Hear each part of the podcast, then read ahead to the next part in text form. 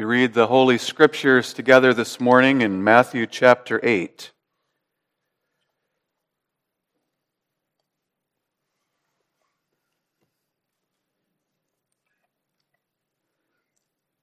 We're going to read the first 17 verses of the chapter. Please pay special attention to verses 5 through 13.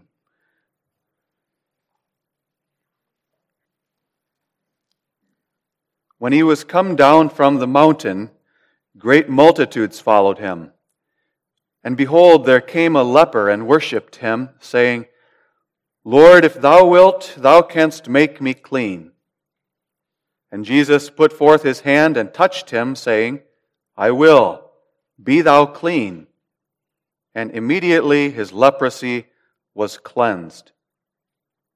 And Jesus saith unto him, See thou tell no man, but go thy way, show thyself to the priest, and offer the gift that Moses commanded for a testimony unto them. And when Jesus was entered into Capernaum, there came unto him a centurion, beseeching him, and saying, Lord, my servant lieth at home, sick of the palsy, grievously tormented. And Jesus saith unto him, I will come and heal him. The centurion answered and said, Lord, I am not worthy that thou shouldest come under my roof, but speak the word only, and my servant shall be healed. For I am a man under authority, having soldiers under me. And I say to this man, Go, and he goeth, and to another, Come, and he cometh. And to my servant, Do this, and he doeth it. When Jesus heard it, he marveled, and said to them that followed, Verily I say unto you, I have not found so great faith, no, not in Israel. And I say unto you that many shall come from the east and west, and shall sit down with Abraham and Isaac and Jacob in the kingdom of heaven, but the children of the kingdom shall be cast out into outer darkness. There shall be weeping and gnashing of teeth. And Jesus said unto the centurion, Go thy way, and as thou hast believed, so be it done unto thee. And his servant was healed in the selfsame hour. And when Jesus was come into Peter's house, he saw his wife's mother laid and sick of a fever. And he touched her hand, and the fever left her. And she arose and ministered unto them. And when the even was come, they brought unto him many that were possessed with devils, and he cast out the spirits with his word, and healed all that were sick, that it might be fulfilled, which was spoken by Esaias the prophet, saying, Himself took our infirmities and bare our sicknesses. We read the word of God that far this morning.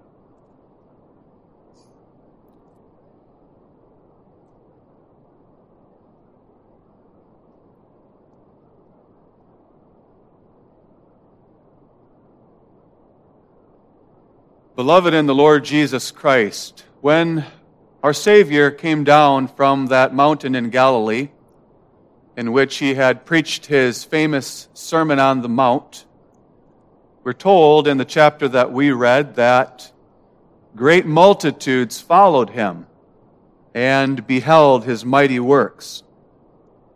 That was simply a continuation of what had been going on before the Sermon on the Mount.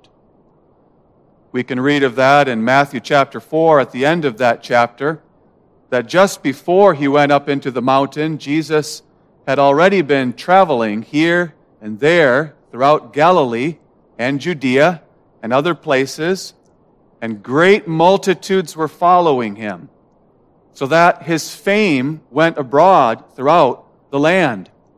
For he cast out demons and he healed people with all different kinds of sicknesses and diseases, including those who were sick of the palsy, like the man in our text. But then, after Jesus came down from the mountain, the same thing continued to happen. The great multitudes followed him. He continued to perform many mighty works.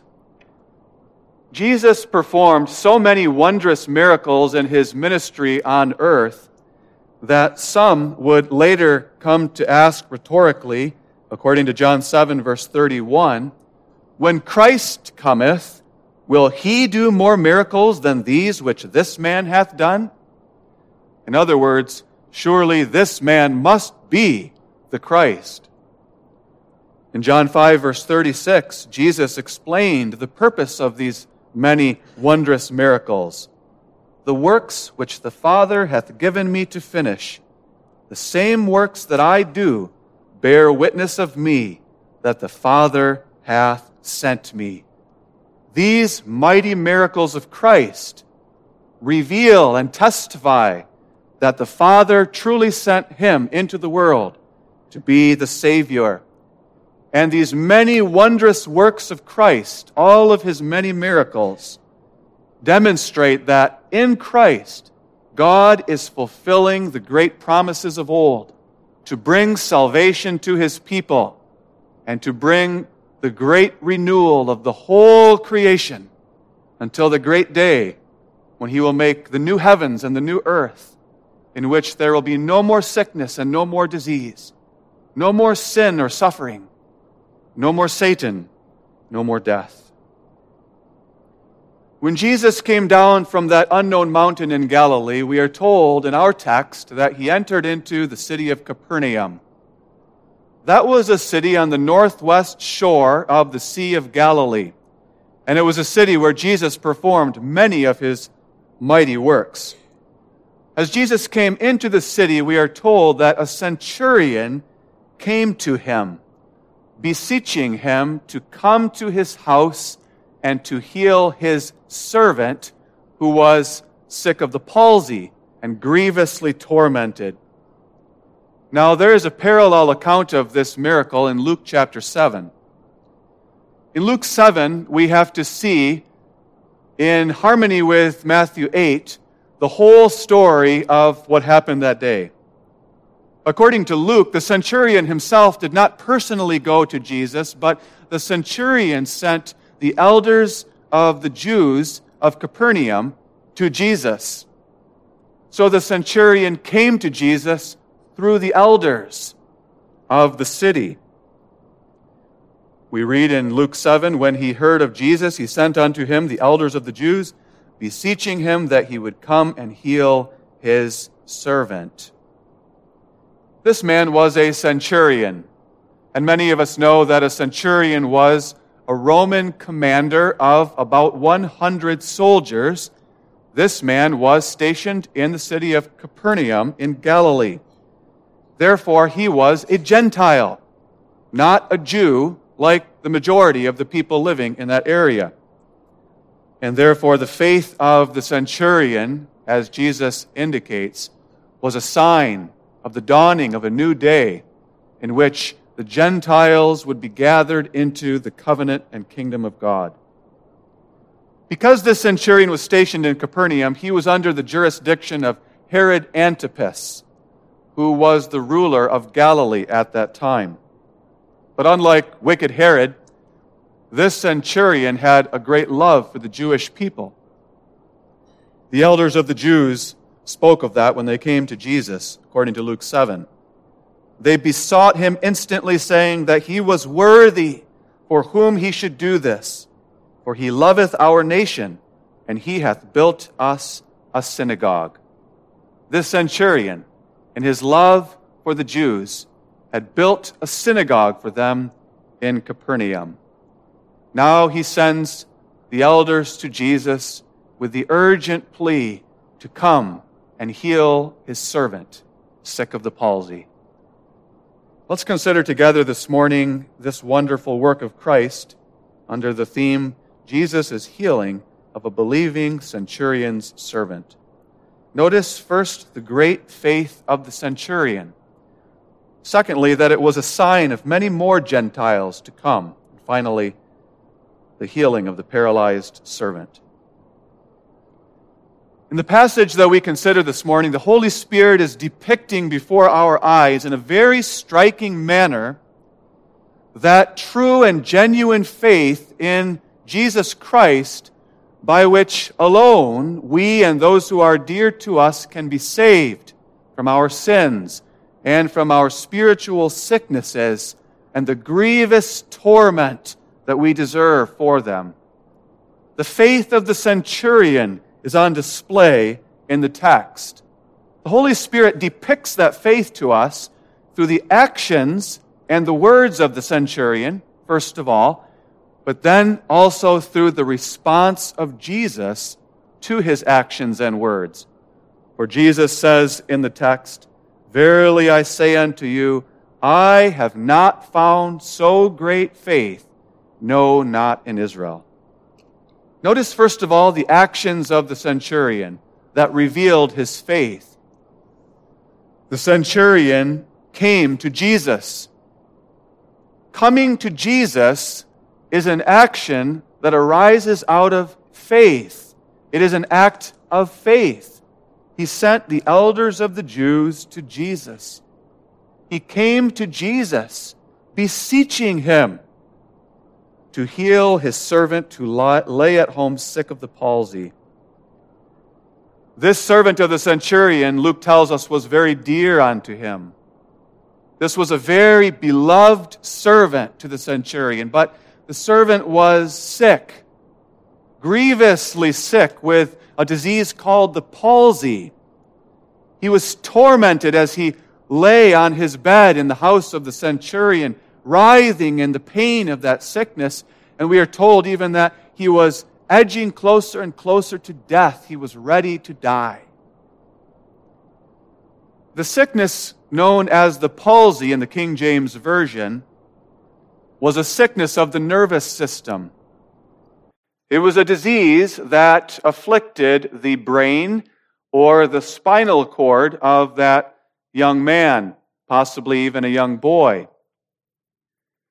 That particular disease rendered the boy paralyzed. And that's literally the meaning of the word in the Greek.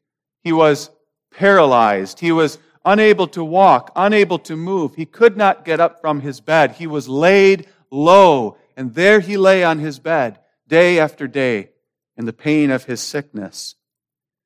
But he was not only paralyzed, he was also dying. This sickness was so grievously tormenting him that it was driving him to the very brink of death. And therefore, the sickness of the servant was a striking picture of our spiritual condition by nature.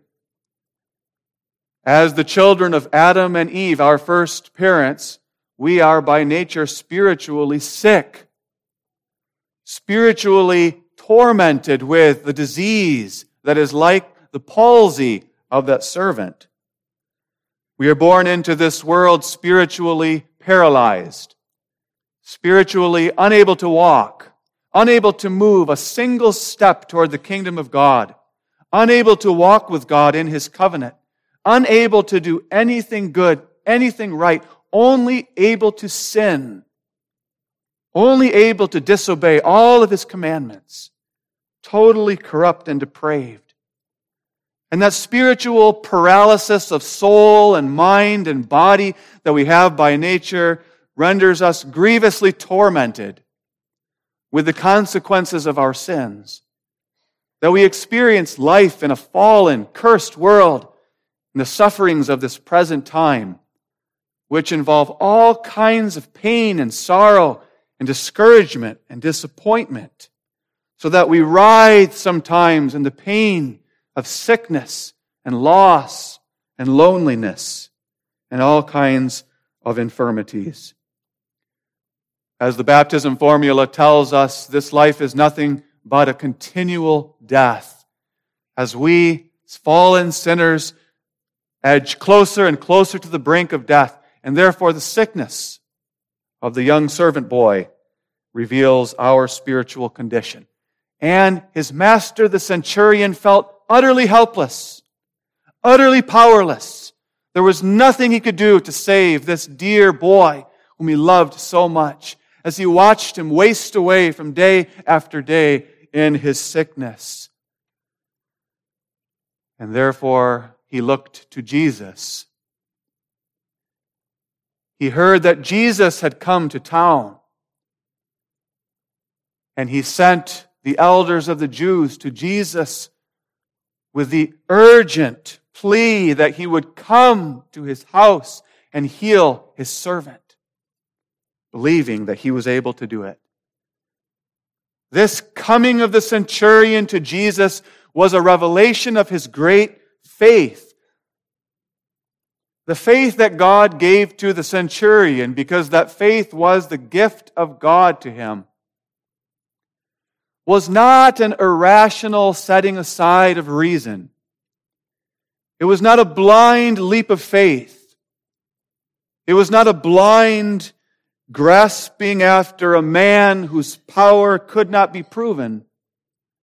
That's how many describe the faith of us Christians.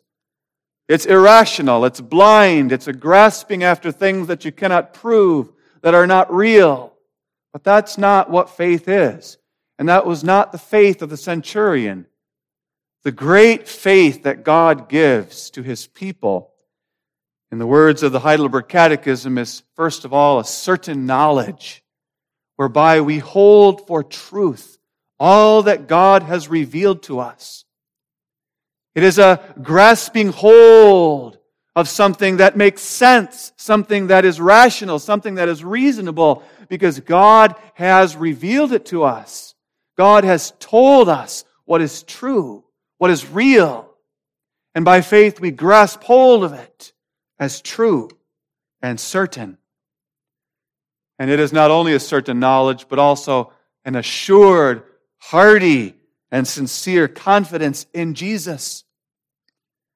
Because what God reveals to us as true is nothing less than Jesus Himself. God presents to us Jesus, the Christ, the Son of the living God. He is the truth.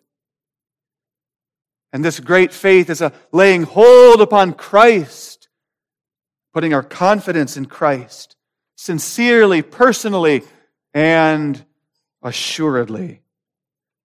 It is a putting of confidence in Christ that He has come into the world not only to save others, but also me and those dear to me, my loved ones in my house. That's what the centurion believed. That's the faith that he possessed, that God gave to him. He believed that this Jesus, who was reportedly walking through the streets of Capernaum at this very moment, had come into the world not just to save others, but also to save him and those dear to him. Now, how in the world did this Gentile centurion have such great faith? Well, the scriptures teach us that faith cometh by hearing and hearing by the word of God. Faith is worked in the heart not in some mystical manner, totally apart from the gospel and the word of God, but faith comes through the hearing of the gospel. And this centurion had heard the gospel. As we saw in our introduction, both before and after that great Sermon on the Mount, the gospel had been going forth. The news had been spreading throughout Galilee and Judea that Christ has come. The Messiah is here. And Jesus is his name. He is the Savior whom God has promised from the beginning of time. He is the Lord who has come to save us from our sins. And the centurion heard that good news. Perhaps the centurion heard the glorious report that just a short time before this event, a nobleman from Capernaum, from the very same town of Capernaum, a nobleman whom he probably knew because he was also an official under the jurisdiction of Herod Antipas, and he was also stationed in Capernaum. This nobleman had gone to meet Jesus in Cana of Galilee, having heard that Jesus was there. And the nobleman who came to Jesus had begged him that Jesus would heal his son, who was grievously sick with a fever back in Capernaum. And Jesus, without even going to Capernaum, from Cana of Galilee, had healed his son from afar. So that the nobleman went back to his hometown and found that that very hour in which he had spoken to Jesus, his son was healed of the fever. Those mighty works of Christ were spreading throughout the towns of Galilee. And that mighty miracle, no doubt, came to the ears of the centurion as well in Capernaum. Faith cometh by hearing, and hearing by the word of God. The centurion heard the word of God that Jesus of Nazareth has demonstrated through his many mighty works that he is the Messiah. He is the Savior of the world.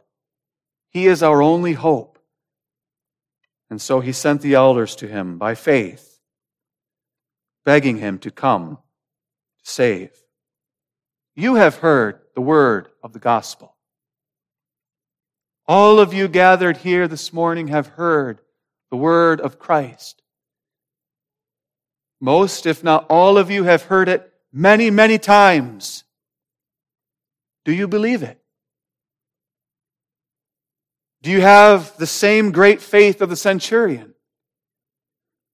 As you have heard the gospel of Jesus, who Jesus is, that He is the Christ, He is the Savior, He is real, He is the truth, He is the way of salvation. Do you believe in Him? Do you cling to Him as your only hope in life and in death? Do you come to him as the centurion did?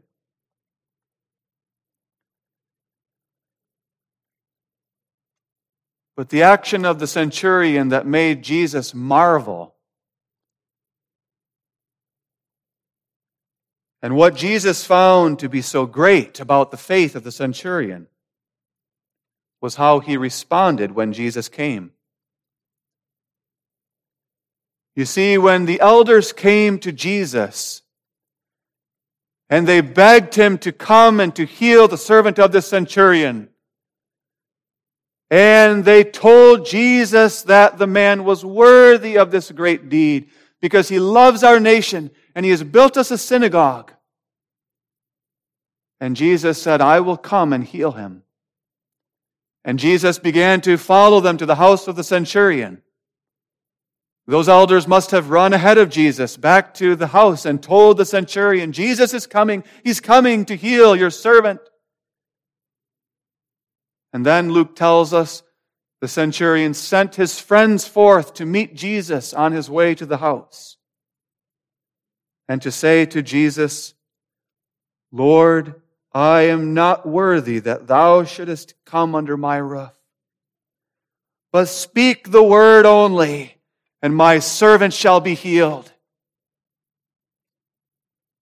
Or to use the words in Luke, he said this, Neither thought I myself worthy to come unto thee. I didn't even consider myself worthy to come to you in person and in the flesh, but I sent the elders to you. Just speak the word, Lord. Don't even come under the roof of my house. I'm not worthy of that. Just speak the word, and my servant will be healed. Those words of the centurion are what evoked from Jesus that response of marveling and saying, I have not found such great faith. No, not in Israel.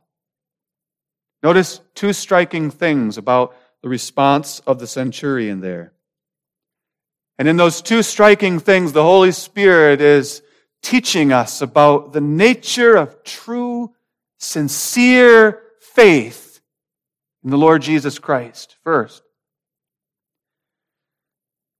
The centurion's acknowledgement that he was not worthy for Jesus to come under his roof. It doesn't matter who you are. You might be a centurion. You might be a commander of a hundred well trained Roman soldiers machines of warfare trained to destroy the enemy. You might be a man of great authority, a man of great power. You might be wealthy. You might own a business. You might be an employer of many people who all day long, day after day, in that position of power and authority is directing people here and directing people there. You might be an elder in the church. You might be a pastor. You might be a professor of theology. It doesn't matter who you are. The true believer acknowledges, I'm not worthy. I'm not worthy to have God come into my house. I'm not worthy to have Christ, the Lord, come under my roof, into my home, into my family, because I'm a sinful man. Because I have broken the commandments of God, every one of them. And I still fall back continually into my sin. I think of Peter, who on more than one occasion said, Depart from me, O Lord, for I am a sinful man. I'm not worthy. That was the acknowledgement of the centurion. A centurion. And Jesus, poor, walking around in sandals, from town to town, having no place to lay his head.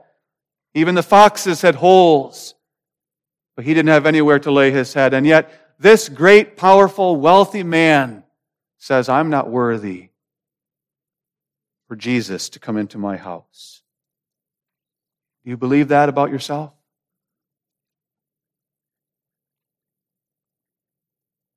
And then, in the second place, although the believer understands that he's not worthy for God to come under his roof. Indeed, that there's nothing that I can do, there's nothing I can say to earn the presence of Christ.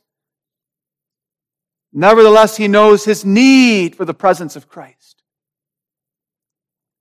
He knows how desperately he needs Christ to come to him, to save him. And so he looks to Christ and believes that Christ has the power by merely speaking the word to heal him and all of his loved ones of their sicknesses and diseases. The centurion put it so memorably like this. He said, For I am a man under authority too, having soldiers under me. And I say to this man, Go, and he goeth, and to that man, Come, and he cometh, and to this servant, Do it, and he doeth it. I know what it means to be a man of power and authority. And now he acknowledges, You are the man of greatest power and authority. Whereas I am able to say to men under my authority to go and to come and to do this and that, you are able to speak and to command the very forces of nature, the very sicknesses of the body That was a great faith. He didn't think that Jesus needed to come and perform some special rituals or to touch his servant or do anything to him whatsoever. He believed that all he has to do is from a distance speak the word. Just speak the word, Lord, and my servant shall be healed. That was what caused Jesus to marvel and to say, I have not found so great faith. No, not in Israel. Do you believe that as well? Do you believe that Christ, far away, earthly speaking, in heaven at the right hand of God, only has to speak the word, and he can send away all your sins? He only has to speak the word and he can send away all of your spiritual sicknesses. All of the sins that easily and constantly beset you. You believe that by the word of Christ, he can send it away? He can heal you. He can restore you. And ultimately give you everlasting life.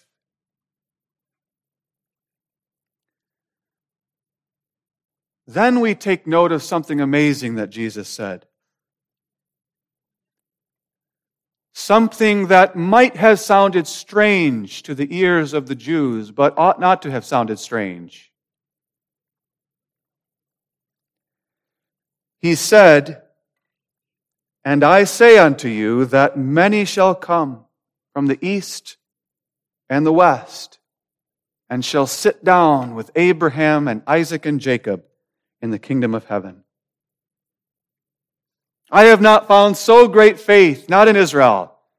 And I say unto you, many shall come from the east and the west and sit down with the Jews. There, Jesus is recognizing that the centurion was a Gentile, a Roman who was not born and raised there in Capernaum, there in Galilee, who had not grown up going to church, going to synagogue, going to the temple, observing the feasts, but probably was born and raised far away in Rome or some province of Rome, worshiping the idols of Rome and paying his homage to Caesar. That's how he grew up. And yet, from all eternity, God had chosen this man. And through the Holy Spirit, He had regenerated him. And through the hearing of the gospel, He had worked faith in his heart, great faith in Jesus Christ, and caused him to enter the kingdom of heaven. And that was a very unusual thing in those days. Very unusual. Because for many centuries, God had been pleased to gather his people into the covenant of grace in the lines of continued generations from the Jews, and almost exclusively from the Jews. And yet, this ought not to have been a strange word of Jesus, because the Jews also knew their scriptures, which prophesied in many, many places that the day was coming when God would open the door of his covenant and kingdom so that those from all nations of the world would flow into Zion. Moses, David, Isaiah, Jeremiah, and many other writers had expressed the promise of the Lord to gather in all nations into his church in the great day of Christ. Indeed, God had promised to Abraham, Isaac, and Jacob themselves that he would make Abraham a father of many nations, and in Abraham all the families of the earth would be blessed.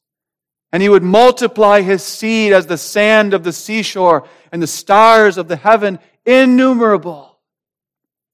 Jesus is simply repeating the great promises and prophecies of old. And at this occasion, Jesus, observing the great faith that God had given to the centurion, he expresses that this is the sign, this is a sign of the dawning of that great and glorious day that God has prophesied from ancient times when the covenant will not be narrowly limited to the Jews, but expanded and opened to all nations. Many shall come, he says, from the east and the west. This centurion is no longer the exception. In the old dispensation, there was a Rahab, there was a Ruth, there was a Naaman, and those were exceptions. The centurion is no longer an exception. The centurion is a sign of the dawning of the new day in which God would gather to himself all nations. This is the dawning of the day of the new and last age of history, the age in which we still live, the age which will continue until Christ returns. Many shall come, he says Many shall come from the east, And so he directs the attention of his listeners to the east. Yes, from the east, from Persia and Babylon and India and China and the Philippines, all those great nations with their millions of people in the east and from the west. Turn your attention to the Mediterranean. Many shall come from Greece and from Italy and Spain and France and Britain and those far away undiscovered lands of America. Many shall come from the west. Many shall come from the east. They will come when they hear the preaching of the gospel of the Savior Jesus Christ. And when the Spirit moves them to a living faith, they will come and sit down with the great patriarchs Abraham, Isaac, and Jacob, and their physical descendants, the believing Jews. They will sit down together around one table, Jews and Gentiles, bond and free, rich and poor, out of all the nations, and dine together in the kingdom of God for all eternity. They will drink together at the banquet of the supper of the Lamb for all eternity in the everlasting covenant.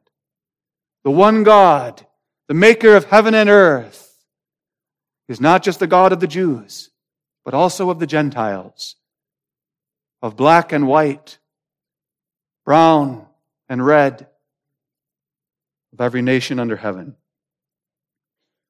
Jesus announces that this prophecy now is coming true.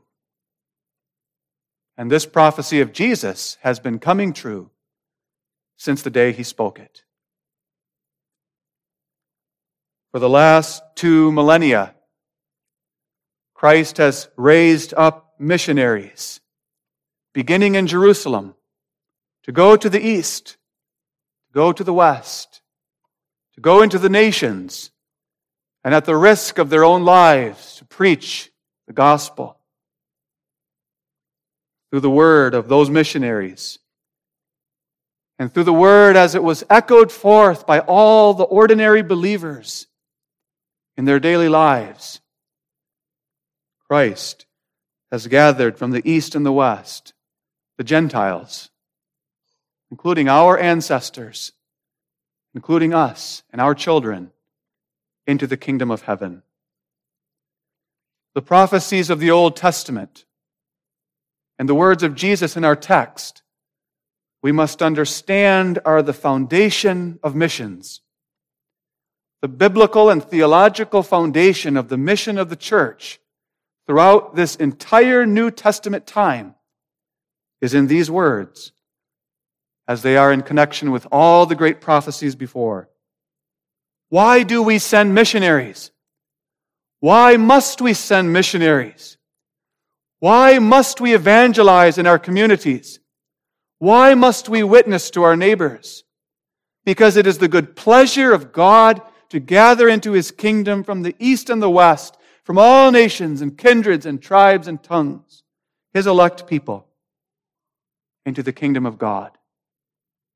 And therefore, when we send out missionaries and when we engage in personal and church evangelism, let us not do that in a timid and pessimistic way, thinking that no one will care, no one will come, no one will listen, nobody wants the gospel today. We ought not to expect to see any results.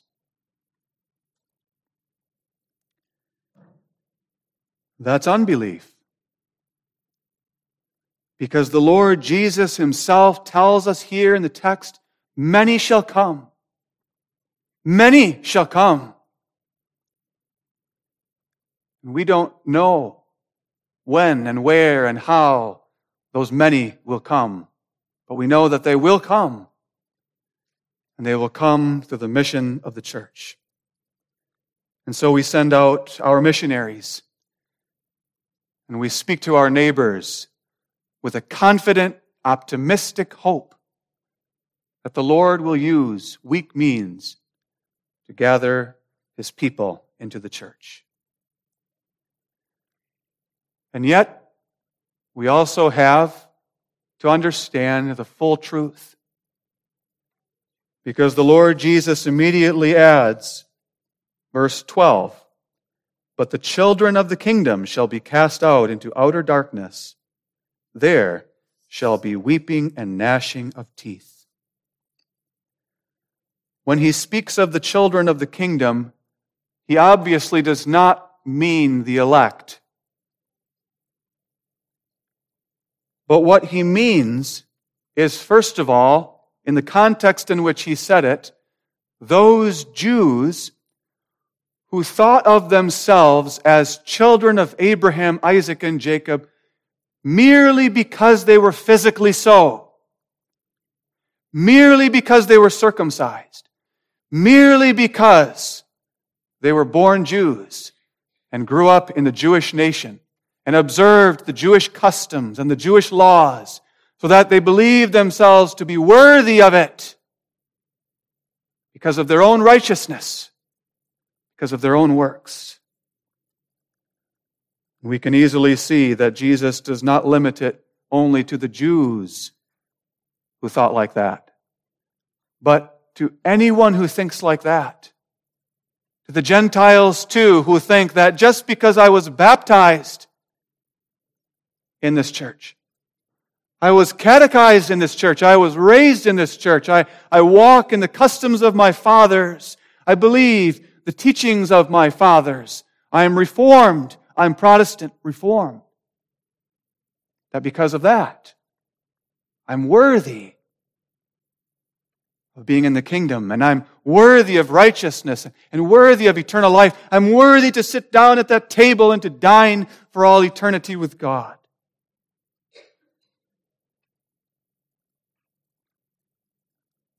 If we only pay lip service to Jesus, then the warning of the text comes to us too. Take heed unto yourself.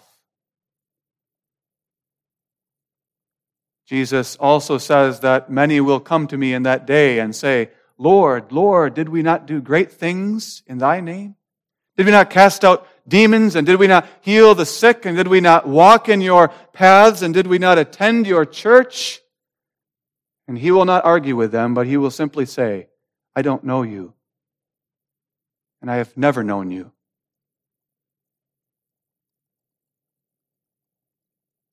Jesus extends this warning to us who were born and raised in the community of the covenant. Take heed to yourselves, whether you are in the faith. Do you trust in Jesus Christ alone? In your heart of hearts as your righteousness before God, as the way to the Father, as your only hope in life and death, and your only comfort in body and soul. Those who say that they do, but who do not, do not in their hearts, take heed, because our Lord here speaks of that dreadful reality of everlasting damnation that those who call themselves children of the kingdom but are not will be cast out into outer darkness where there will be weeping and gnashing of teeth.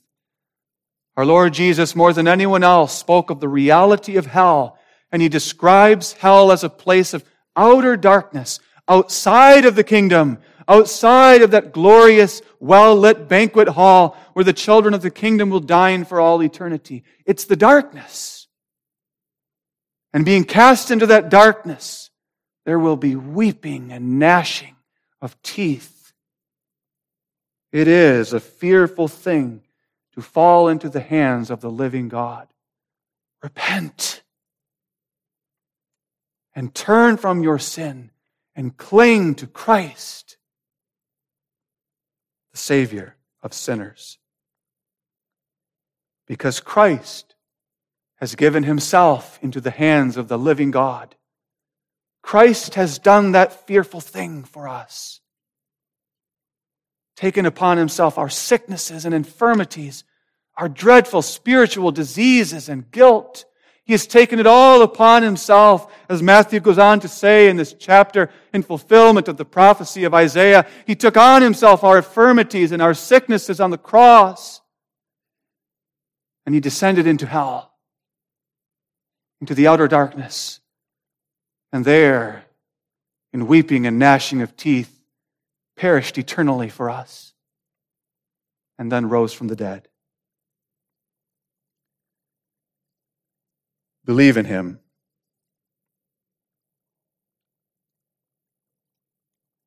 Having heard the great faith of the centurion,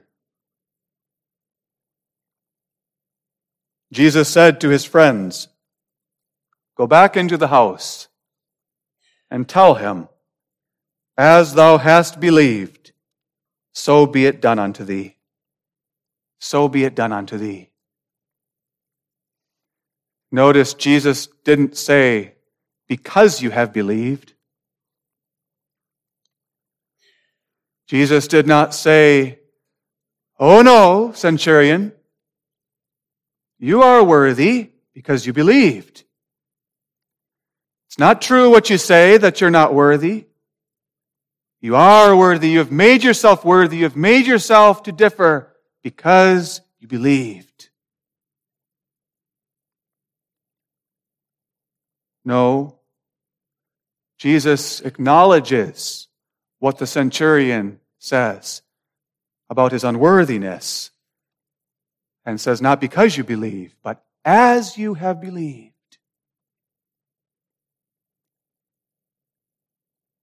By faith. The faith that God Himself gives to those whom He has chosen. We are saved by faith.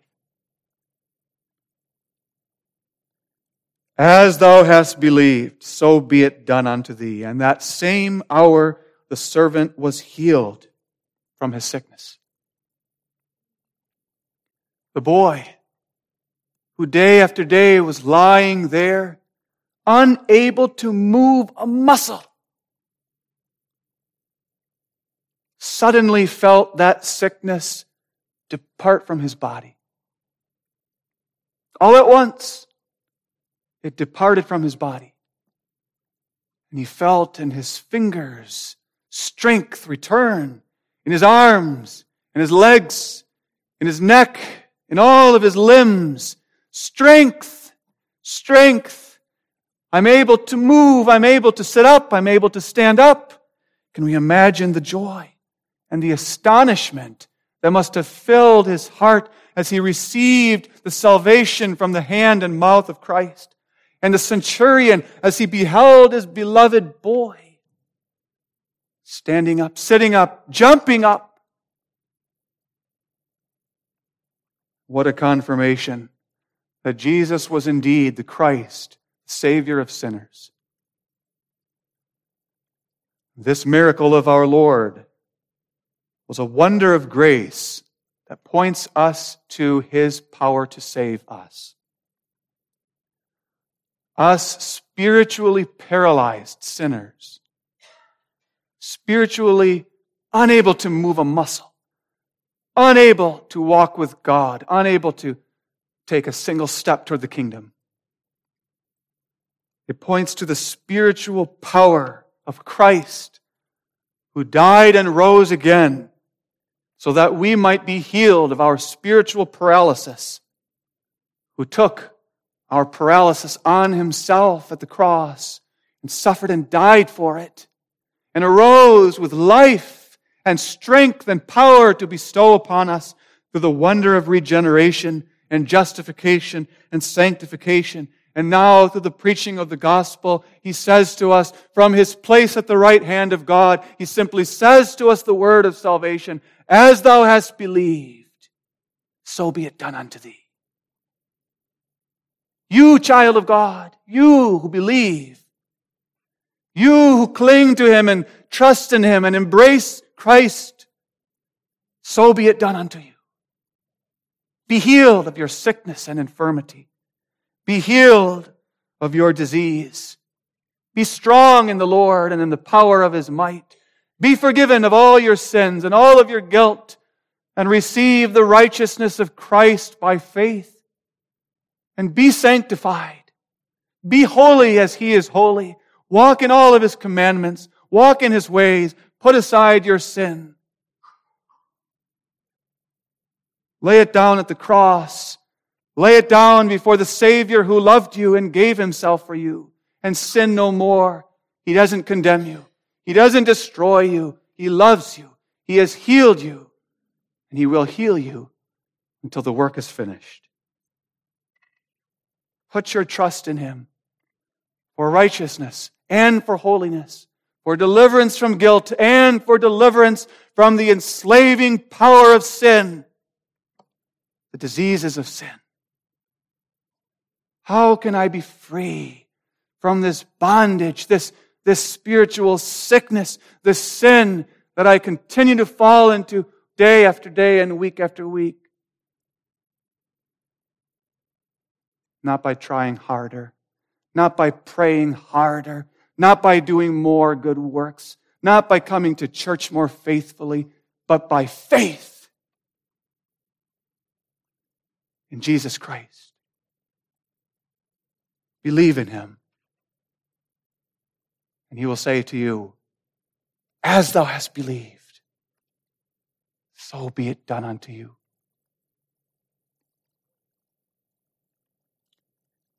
And so the miracle, as all of the wonderful works of Christ, gives us hope, points us forward to the great day when the Lord Jesus will once and for all finally take away all of our indwelling spiritual sicknesses and diseases.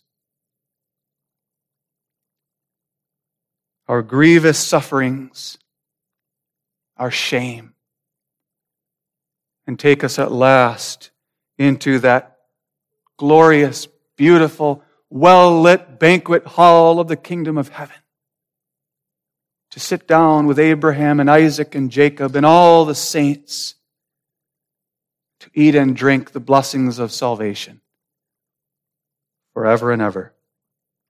May that day come quickly. Amen.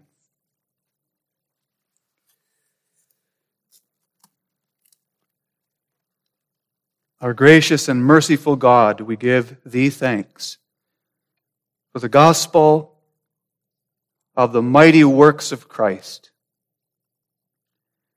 May we cleave to him by faith,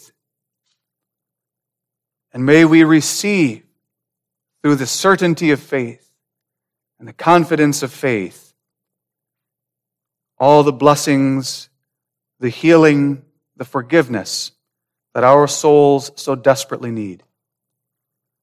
And we pray and plead with thee, Father, too that the word of Christ will speak for the healing and salvation of those dear to us. As the centurion, in love for his servant, reached out to Christ, we pray also heal and save our children, our loved ones, and those who are dear to us in our lives. Heal them, deliver them from their sicknesses and infirmities, their spiritual maladies and bring them to the Savior. And may we all walk, O God, in the strength of faith and in the power of his might. In Jesus' name we pray. Amen.